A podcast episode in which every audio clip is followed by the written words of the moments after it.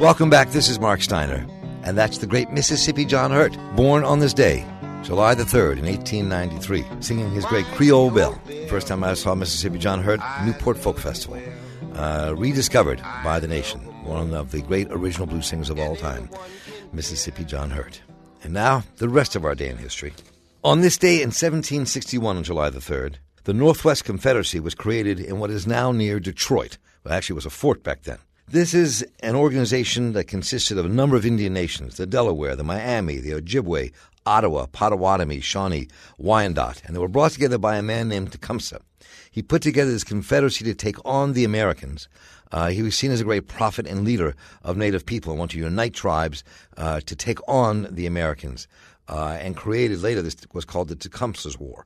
Uh, and um, fought it during the War of 1812 and, and before uh, to save the land of his people. The Northwest then meant around Indiana, Michigan, in that area. Ha- that happened on this day in 1761. And on this day in 1835, there was a huge strike done by children, and we're talking about little children, 8 to 15 years old and younger. Went on strike for an 11 hour day and a six day week, and they compromised for a 69 hour week. Uh, and this happened in the silk mills in Paterson, New Jersey in 1835 on this day in 1844. You know, we exterminate species right and left. We're threatening that right now in the world. And there was a species of incredible birds called the auks, the great auks, these huge flightless bird. Well, on this day in 1844, that was the day that we killed the last pair of great auks on this planet. This is a day in 1848 that slaves were freed after their struggle in what's the Danish West Indies, which is now the U.S. Virgin Islands. This took place in 1848, way before the American Civil War. Speaking of the American Civil War, on this day in 1863, the last battle, the Battle of Gettysburg, culminates in Pickett's charge on this day.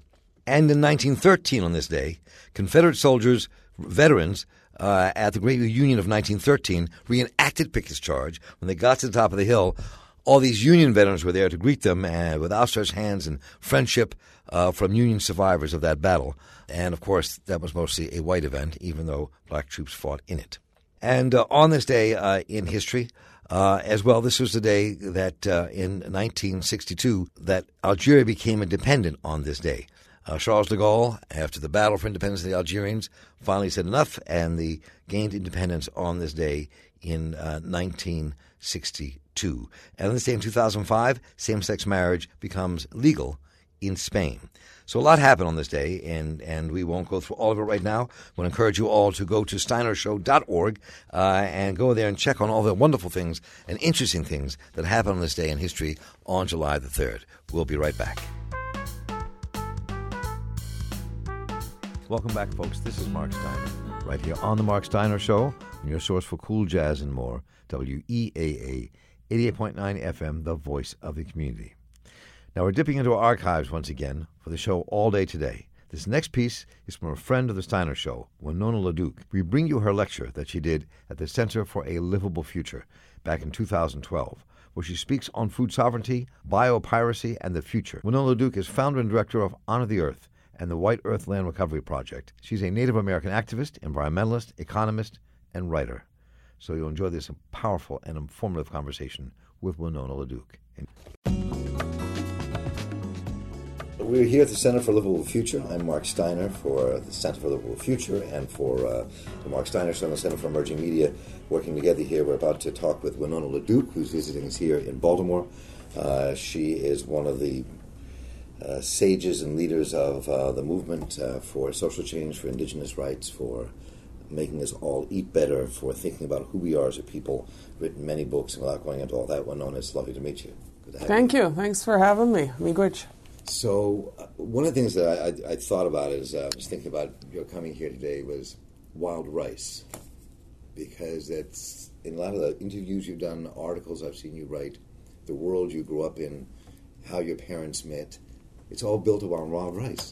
Does that is true? yeah. So uh, Manoomin, that's what we call it. It means kind Manoomin? of Manoomin. It means like wondrous uh, or spirit food, spirit grain. You know, and it's the only uh, grain indigenous to North America.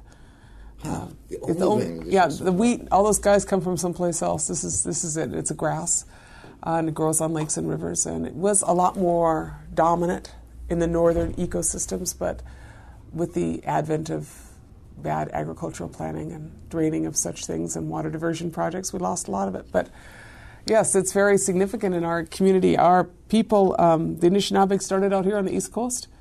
We were instructed uh, by our prophets to follow a shell which appeared in the sky to the place where the food grows on the water.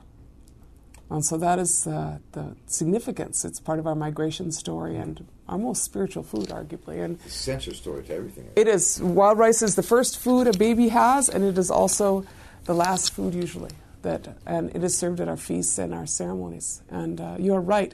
I am actually a, a here because of wild rice. Right. My father is from the White Earth Reservation in northern Minnesota, as you may gather, since that's where I live. And he, uh, interesting man, he passed away a number of years ago, but he, White bear, right? uh, Sun Bear, Sun Sun Bear, Bear, Sun yeah, Bear. Vincent LaDuke. Right. Um, and he uh, left the reservation kind of, I'm not going to say to seek his fortune, but to go off. And he hitchhiked across the country. I was looking at some old pictures of the guy. He had like a full on headdress and a sign that said, Have blanket, will travel. I did he, not. He hitchhiked across the country to New York City with wild rice. And he uh, became a fine purveyor of wild rice, at which point he met my mother, who is a first generation Russian Jew and is an artist. And she's still a, an amazing artist. Her name's Betty LaDuke, and she had just come back from mural painting in Mexico uh, for about three years and uh, was living in New York again and painting.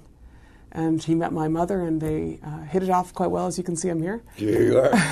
but he was selling wild rice. And she's like, "What is this?" You know. And uh, then they ran off, and uh, he became an extra in the westerns. And I was born in East LA, raised in a small town in Southern Oregon, and then moved home after Ashland, right? in Ashland. That is right. And then I moved home to my reservation after I graduated from college in 1981. Not just any college, but Harvard.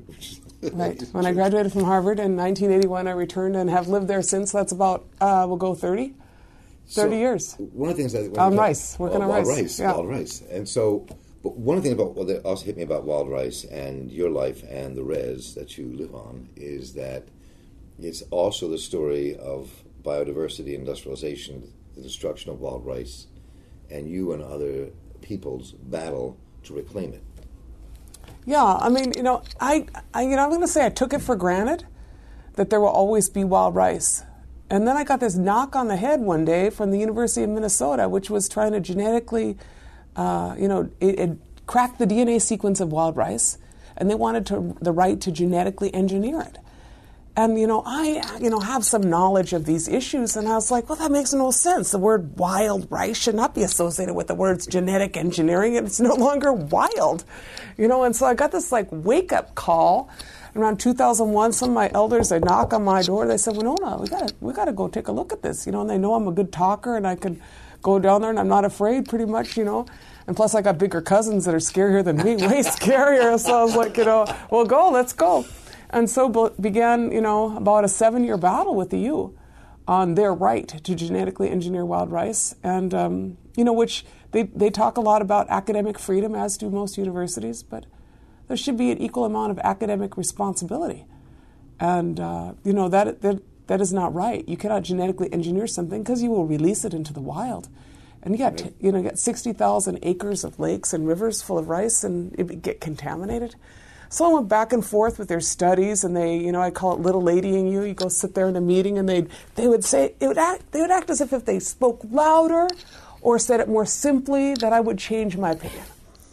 You know, that somehow I would evolve, and that genetically engineered foods would become acceptable to me.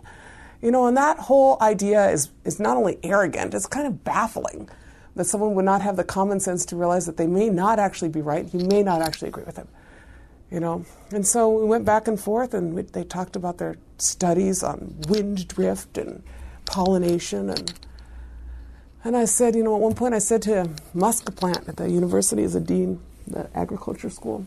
I said, what about the ducks? Where's your study on ducks? That's who moves rice is ducks. You know, you got you got to control the ducks and the geese. What's your plan on that? You know, and they looked at me like some poor lost soul, and and uh, but in the end, you know, we do not have any genetically engineered wild rice. We have the youth still thinking about things, but I think you know we'll we'll see how it goes. I'm I'm pretty confident that it will not work out. One of the things you, you said once in one place you either spoke that you wrote about was that. How do you know all this about me? No. I, read one. okay, all right. What did, what did I say? I've read your books as well. Oh, so, really? Okay, so tell, tell um, me what I said someplace. You said it was. It had to do with the, the, the what happened in Ireland and with the monoculture destroying the people and the potato that actually came from you in the first place yeah. from native people in Ireland, but that um, what did they eat before that? I can't quite figure out. But they had these potatoes, and they we gave them the potatoes, or the indigenous the indigenous people. Give, give them the potatoes. Yeah. But you, you, talk about the, the, the wild vari- the wide variety of wild rice, and and how that you have to really be. There's this guy. What's his name that you wrote, wrote about? Spud Finley. Fine Day. Spud Fine Day. That's Fine Day. Who goes out? He's still in this rice, world. Yes. Right? Yes. And so, but it's the it's that this huge diversity of wild rice that is a, all part of what seems to be the work you've been doing in in um, trying to bring the Reyes and other people back to the foods that were eaten historically. Mm-hmm. That battle you're making. Yeah, I mean, our community is actually, you know, in the spectrum of where things are at, we're not in that bad of shape. We have a very strong subsistence economy. Uh, there's a push, you know, that is to say, we, you know, right now we're planning for our gardens. Um, and subsistence may not be. I don't know. If, I don't like the term subsistence. We yeah. have a we have a land based economy that is healthy, that is indigenous.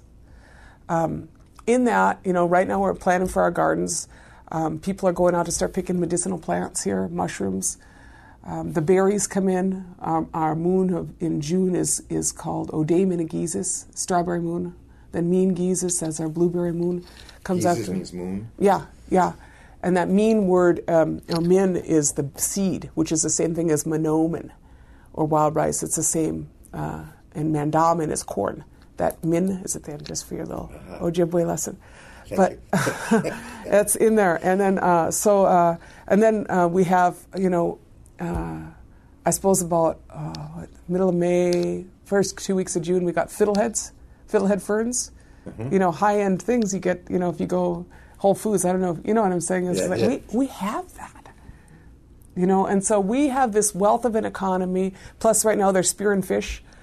You know, and, and so we still have a lot of those foods. But what happens is um, colonization process, where people are um, um, where the laws make it illegal to harvest.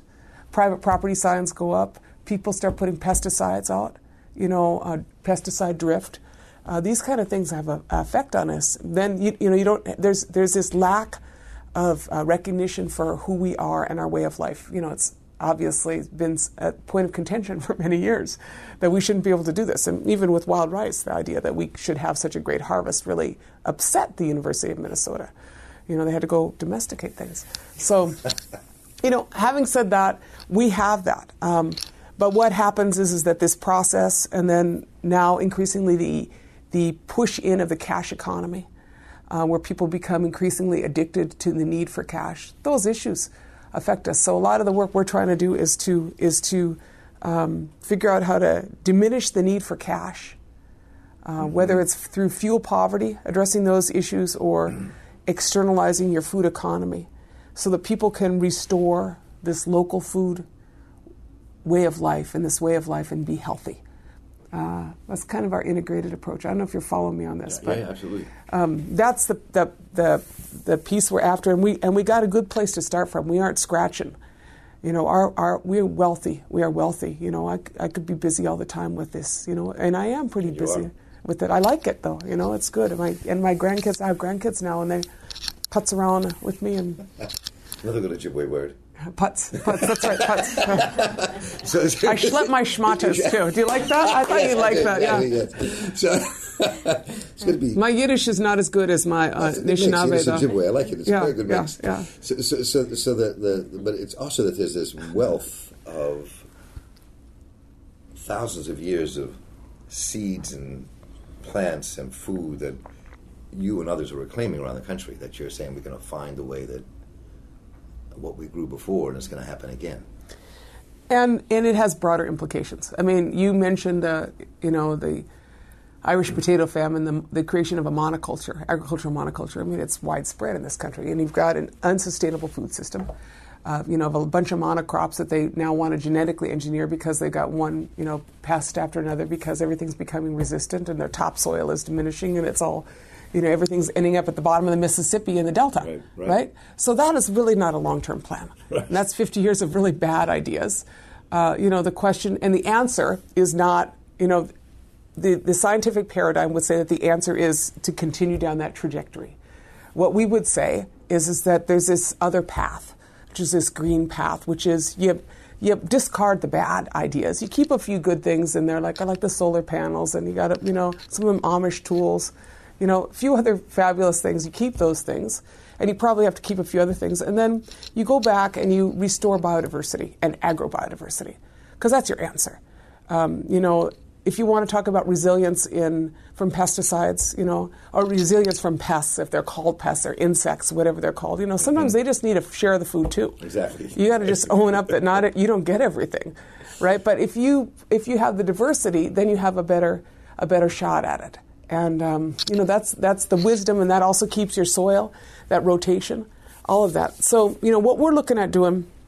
We're looking at restoring these really old varieties of corn. I have this really cool squash I'm going to talk about later today. 800 year old seeds. Oh, I read about this. Right, yes. right. And I ate some. I ate some two days ago. I served uh-huh. it for the Passover dinner at our house. Ah, great. Did you like that? Yeah, like yeah. I like that. We, are holiday opportunists in our family. Yeah. That's what my fa- my kids say. That's we do. We, uh, Passover, Easter. We don't, the Fourth of July. I'm not big on. Just have to admit that oh, one. But I like blowing up stuff. right. My kids do. But anyway, um, yeah, 800 year old squash, very good. And uh, those guys are climate change resilient.